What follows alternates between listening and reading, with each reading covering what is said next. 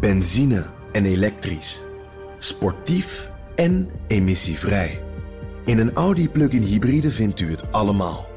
Ervaar de A6, Q5, Q7 en Q8 standaard met quattro vierwielaandrijving. Wat u ook zoekt, u vindt het in een Audi. Audi. Voorsprong door techniek. Dit is een BNR podcast.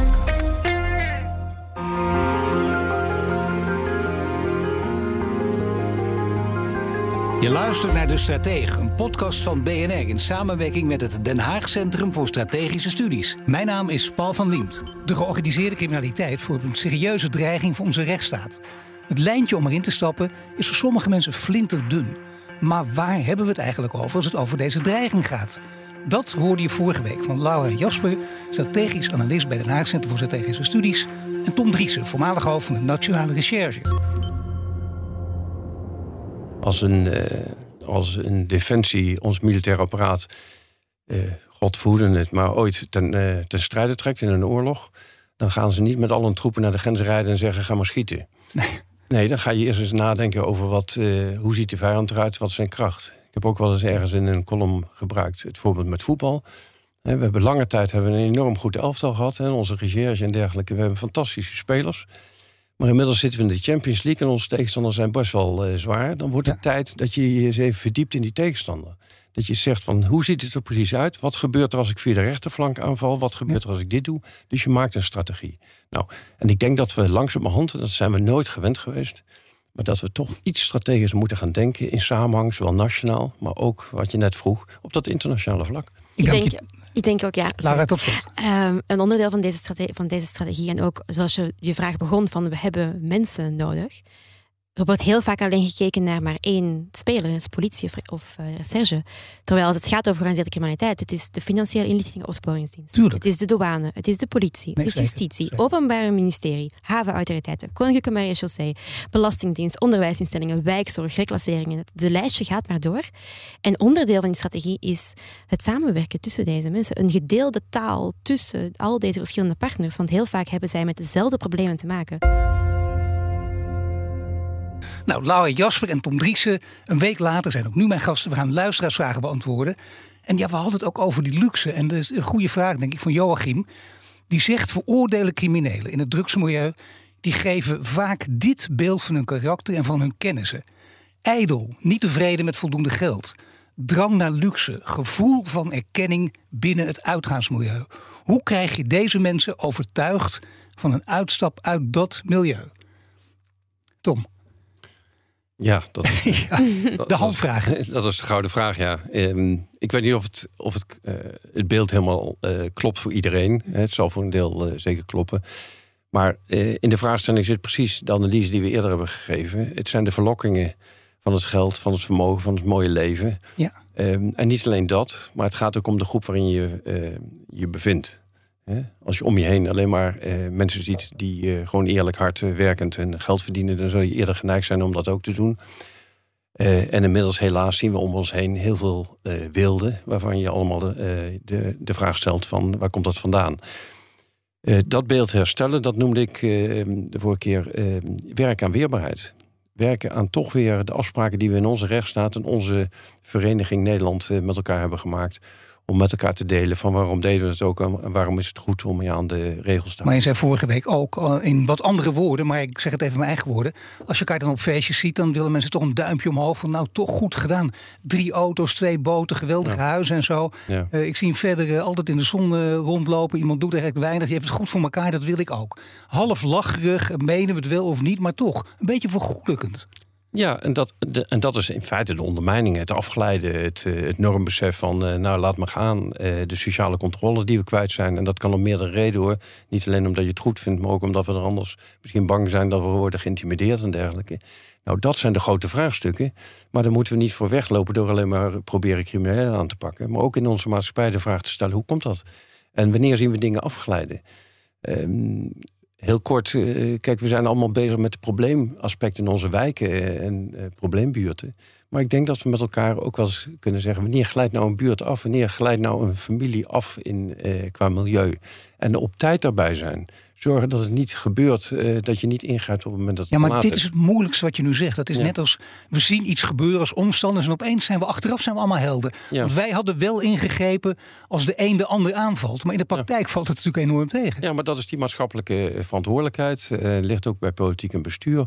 Om niet aan het eind in te grijpen. We, we kennen zat wijken in Nederland waarvan we zeggen: ja, we, Ja, daar moeten we mee aan de gang, want dat is helemaal verpauperd en dergelijke. Nee, maar probeer nou eens met de kennis en ervaring die we hebben. om te zorgen dat je eerder daar kunt interveneren. En ik denk dat uiteindelijk daarin interveneren meer gaat opleveren. dan constant die, eh, die, eh, die brandjes blussen eh, aan het eind. Nou, dat is een opgave. En ja, dat heb ik ook bedoeld de vorige week met te zeggen. Het werk aan weerbaarheid is eigenlijk het meest belangrijke. Nog belangrijker dan die bestrijding georganiseerde criminaliteit. Want als we onszelf niet sterk georganiseerd houden in onze maatschappij. Ja, dan bieden we de georganiseerde criminaliteit zoveel kansen om hun werkterrein en hun markt te verbreden. Maar werkt dit ook bij jongeren? Want als je jonger bent, en ik bedoel echt onder de 18, ja, dan is het nog veel moeilijker om te werken aan weerbaarheid. Dan ben je ook veel beïnvloedbaarder. Dat is ook logisch, het hoort bij de leeftijd. Ja, ik denk zeker het, eh, de vraag eh, die, die schildert een heel erg bekend beeld, of een heel erg populair bekend beeld van criminaliteit. Een beeld dat we vooral terugzien in Netflix-series zoals eh, Narcos en, en Mokromafia. Terwijl dit zijn alleen de grote jongens, maar je geeft zelf net ook al aan van het zijn ook de jongeren. En als jij nu een 14-jarige jongere bent en er komt iemand naar jou en die zegt van eh, kijk eens, als jij dit klein dingetje voor mij doet, dan krijg jij deze grote zak geld, dan moet je al heel sterk in je schoenen staan om dat niet te doen. Maar dat maakt het juist nog belangrijker om net wel in te zetten op de weerbaarheid van de jongeren. Ja, maar Want je bent jongeren- daarbij, als ik in de reden mag vallen, je bent daarbij, dat weet je ook. Als je 14 bent en je doet dit, ben je ook nog eens populair in je kleine kringetje. Nou, die durft maar, die heeft contacten, die heeft een spannend leven. Dat is, dat is zeg maar het grote beeld dat men zich voordoet. Dat is het grote beeld van die grote jongens met die dure auto's. Nou nee, maar, Maar- dat zien we gewoon op scholen. We zijn nu in Amsterdam waar dat gewoon gebeurt. Ik bedoel, dat zijn verhalen die ik althans hoor van ouders, van leerlingen en van, eh, van, van de, de, de, de onderwijzers, de Ja, leraren. Het is dat, sta, dat statussymbool en dat zeg maar, beloofde leven dat, dat daarvan afhangt. Maar daar is een heel belangrijk beeld tegenover te zetten. En dat is gewoon het hele gewelddadige leven dat georganiseerde criminaliteit met zich meebrengt. Een hele, ja, het hele verdrietige leven. Dat gaat over moorden, dat gaat Ja. over intimidatie, dat gaat over niet altijd vrijwillig of goed wetende ergens instappen. En die jongeren, dat zijn, dat zijn minderjarigen. Die, die hebben gewoon begeleiding nodig. En die zijn niet altijd volledig toe te schrijven aan die. Maar dat ja, is dus, leraren, ouders moeten daar gewoon hun verantwoordelijkheid echt veel duidelijker nemen. Het is leraren, het is ouders, maar het is ook eh, het ondersteunen van die leraren en die ouders. Want Ja. een toekomstperspectief, het gevoel van, van familie te hebben, het gevoel van een netwerk te hebben om ergens, om ergens op terug te vallen, dat biedt georganiseerde criminaliteit. En daardoor, daarvoor moet een alternatief geboden worden. Daarvoor moeten we weerbaarder worden. En daarvoor moeten we steun geven aan alle verschillende partners. Zoals we vorige zin zeg je hetzelfde als stom. Hè? Het is inzetten op preventie. Dat vinden we vaak een lastig woord. Maar dat, is, Mm. dat helpt veel meer dan pas in die latere stadia. Dat, hoe zouden we dat voor elkaar kunnen krijgen? Want we weten dit wel. Ik denk, ik zie ook een dag op de hei waar iedereen het met elkaar eens is. Maar hoe krijg je dit in de praktijk voor elkaar dan? Tom.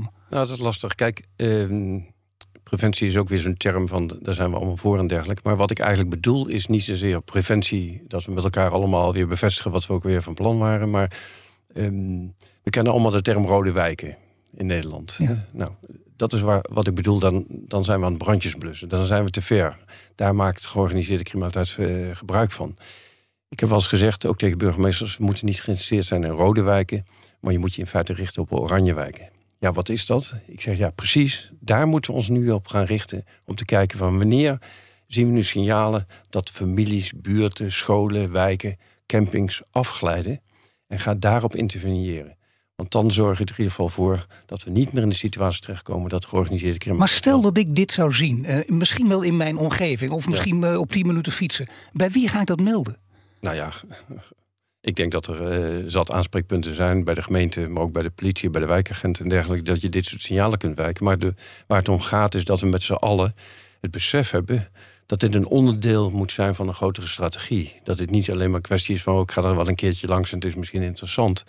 Nee, we zijn allemaal bezig om de grote problemen aan te pakken. Nou, dat besef ontbreekt. eh, Totale mentaliteitsverandering is het ook, denk ik. Hè? Dat je dat van elkaar hoort. Als de een dat doet, Ja. doet de ander dat ook. Nou ja, maatschappelijk zeker. Eh, en binnen de diensten, Laura noemde net een hele lijst. Eh, maar er zijn heel veel mensen in de publieke sector allemaal bezig om te zorgen dat het beter wordt. Maar ik vind dat in de grote problemen waar we nu mee te maken hebben... en de dreiging georganiseerde criminaliteit... en de effecten daarvan, de ondermijning... dat zijn problemen waarvan we zeggen... daar moeten we met elkaar, en dan moeten we ook het besef hebben... dat we allemaal een onderdeel zijn van een groter geheel. Dit is niet een kwestie van een goed onderzoek draaien... of een inbeslagneming van drugs eh, voor elkaar krijgen. Dit is een kwestie van een lange adem... maar dan moeten we wel allemaal via dezelfde lijnen gaan denken. Laura, er is een vraag van Lisa, die is voor jou. Zijn het altijd mensen met een, met een beschadiging uit hun jeugd bijvoorbeeld? Of kan iedereen heel gemakkelijk het criminele milieu inroelen?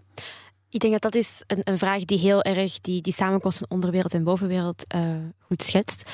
Is het altijd mensen uit kwetsbare milieu? Nee, zeker niet altijd. Want het, uh, het voorbeeld dat Tom aanhaalde de vorige keer van, van die boer met een hele grote akker, komt hij uit een kwetsbaar milieu? Nee, die heeft gewoon een opportuniteit. Het is heel opportunistisch. Dus als de opportuniteit is van we gaan iemand onder druk zetten, want die heeft nou daar een plaats of een plek of zeg maar een aspect dat interessant is voor georganiseerde criminaliteit, dan gaan ze daar naartoe. Maar als het kwetsbare jongeren zijn die dan bijvoorbeeld heel makkelijk te overhalen zijn, dan gaan ze daarop focussen. Dus het is opportuniteit, opportunistisch is het. En het is, het is denk ik wel toch een hele belangrijke opmerking die je maakt. Omdat meestal is het veel makkelijker. Hè? Om te dan hoef je er zelf niet mee te bemoeien. Mij overkomt het niet. Een beetje dat verhaal bij anderen. Dus iedereen kan hier vatbaar voor zijn.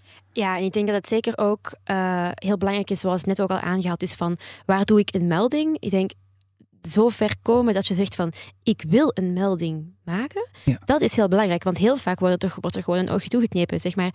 Het is als er brommetjes zit rondrijden op de Zuidas uh, van, van leveringen die gedaan worden. De rode lijn wilt, wilt men heel vaak niet strekken van de persoon die daar zoveel gram cocaïne koopt. Van dat, jochje, van dat jongetje op dat brommetje. Dat is een rode lijn in de georganiseerde criminaliteit. Dat heeft allemaal met elkaar te maken. En die lijnen, die wil men heel vaak gewoon niet zien, maar die zijn er wel. Tom, en dan inderdaad wel kunnen melden. Je ziet het toch vaker de uitvoering verkeerd gaan. Dat vinden we eigenlijk niet interessant. We willen slimme oplossingen bedenken. Maar goed, ik wil het wel weten. Waar kom ik dan? En dan kom ik bij die wijkagent. Maar word ik dan serieus genomen? Of denkt hij van nou, ik heb andere prioriteiten? Daar gaat het wel om, want die dingen vertel je ook aan elkaar door. Ja, nou, ik vind dat je ervan uit moet gaan dat als je iets meldt aan de wijkagent, dat het serieus wordt genomen. Ik vind dat we alleen in totaliteit, wat ik net probeer uit te leggen, ook die wijkagent moet het gevoel hebben dat eh, wat hij aan het doen is in de wijk onderdeel is weer van een grote geheel. Want als we dat gevoel niet hebben met elkaar, of je nou burger bent of wijkagent of wie dan ook, dat we allemaal op onze eigen postzegel bezig zijn, dan gaan we deze wedstrijd niet winnen. Een vraag van Frans. Hij zegt: wapenhandel vormt ook een belangrijke factor in de georganiseerde misdaad. Daar hadden we het ook over vorige week. Maar wie maken hier dan gebruik van? Overheden, bepaalde milities en neemt dit toe in deze onrustige tijd? Wie maakt er gebruik van, is, is wie heeft nooit aan wapens. Dat, kan, uh, dat kunnen conflicten zijn, zoveel van, van, van ja, Jemen tot Somalië tot, tot de Centraal-Afrikaanse Republiek. Maar ook de georganiseerde criminaliteit, die heeft wapens nodig. Dus waar er een nood is, dus uh, dus ja, ik, ik, heb economie gestudeerd, maar waar er vraag is, komt er aanbod. Ja. het, is heel, het is een heel simpele wet. Dus waar economie en veiligheid. Het is een heel mooi pakket uh, dat je dan. Dankjewel. ja. Maar ja, waar er een vraag is, komt er een aanbod. Dus waar men wapens nodig heeft, daar zal de wapensmokkel wel, wel komen. Maar dan overheden wordt er ook nog gevraagd. Hè? Bepaalde milities, wat spelen die voor rol en neemt het toe in deze onrustige tijd? En die laatste vraag die stellen we eigenlijk overal. Ja, nou, in ons maatschappij weet ik niet of milities gaat, maar even doorgaan op het economisch principe van Laura. Uh, het is vraag en aanbod. Uh, ja. Het aanbod bepaalt ook. Hè? Uh, en dat is niet alleen de hoeveelheid. Ehm, kijk, er is nog geen specifiek onderzoek met conclusies over. Maar je hoeft denk ik niet heel erg geleerd te zijn om te verwachten dat als je kijkt naar de ervaring die we hebben gehad met het Joegoslavië-conflict en de wapens die we daarna in West-Europa, ook in Nederland, hebben aangetroffen bij onze grote criminelen dat een conflict eh, in Oekraïne met Rusland, waar zo enorm veel eh, geld en wapens heen gaat, geavanceerde wapens, waar mensen allemaal betrokken zijn, waar een open grens is, waar hulpverlening de cultuur is. Ja, daar, daar, dat is natuurlijk wel een, een gebied waar eh, georganiseerde criminaliteit, denk ik, ook zijn slag wil slaan. En het is niet alleen een kwestie, is de behoefte aan wapens. Nee, enorm geavanceerd wapentuig zal worden aangeboden waar eh, criminelen waarschijnlijk eh, dankbaar gebruik van gaan maken. Nou ja, vraag en aanbod, dat is inderdaad een belangrijke. Dan Bart wil het volgende weten. Hij zegt, bij de uitlevering van Ridwan Taghi werkte Nederland samen met Emiraten in Dubai. Zie je dit soort internationale samenwerking vaker gebeuren en kan daarmee de opsporing verbeteren? Of is het juist tamelijk lastig? Ja, ik denk uh, dat internationale samenwerking zeker gebeurt. Er is onlangs ook een uh, samenwerkingsverband gesloten met Marokko bijvoorbeeld, uh, ook over organiseerde criminaliteit. Nu, ik weet dat België die heeft momenteel het voorzitterschap van de Raad van Europa. Die heeft georganiseerde criminaliteit ook een heel erg speerpunt gemaakt. De burgemeesters van Rotterdam, Antwerpen en Hamburg die zijn nu, momenteel nu, in Ecuador. Want die heeft, oh, hebben ook gezegd van het probleem van Ecuador is ook ons probleem en vice versa. Dus die internationale samenwerking die, die komt er sowieso en die is, die is echt nu, die is bezig. En dat kan alleen maar ten goede komen. Maar internationale samenwerking is één ding, dat is informatie, dat is communicatie, dat is discussie. Maar informatie, communicatie en discussie die moeten uiteindelijk ook wel tot iets anders leiden. En waar moet het dan toe leiden, Tom? Nou ja, eh, wat Laura zegt is terecht. Er is, er is heel veel internationale samenwerking. Veelal gebeurt het op basis van wat we in een onderzoek nodig hebben. We hebben informatie van elkaar nodig. Of we moeten iemand uitgeleverd krijgen. Of in beslag genomen goederen of bewijzen en dergelijke. Um, er is een andere vorm van internationale samenwerking. Of in ieder geval aanvullend hieraan. Uh, we hebben in het verleden ook meegemaakt. Ook bij de Nationale Recherche. Dat je zegt, hé, hey, we hebben een gemeenschappelijk probleem. Laten we dat dus met elkaar vaststellen. Dat is iets anders dan we zitten achter dezelfde crimineel aan. Uh, ik heb in het verleden uh, veel samengewerkt met, bijvoorbeeld met Spanje. Niet dat er direct de drugsuitwisseling tussen Spanje en Nederland plaatsvond, maar we waren wel met dezelfde problemen in, uh, bijvoorbeeld in Latijns-Amerika bezig. Nou, en dan kun je elkaar op een ander niveau helpen. Door te zeggen, hey, de kennis en de expertise die we hebben over hoe het daar in Latijns-Amerika gaat, kan jullie ook helpen in jullie onderzoek. Nou, dus er zijn diverse vormen van uh, internationale uh, samenwerking. vaak bepaald door de juridische mogelijkheden, mag het volgens de wet. En voor een deel ook door culturele mogelijkheden. Sommige landen werken makkelijker samen dan andere. Dan... Ik wil jullie hartelijk danken. Tom Driessen, voormalig hoofd van de Nationale Recherche. En Laura Jasper, strategisch analist bij het Haag Centrum voor Strategische Studies. En volgende week dan zijn we er weer met een reguliere aflevering van de Strateeg. En wil je de Strateeg vaker beluisteren? Abonneer je meteen in je favoriete podcast-app. En tot de volgende keer.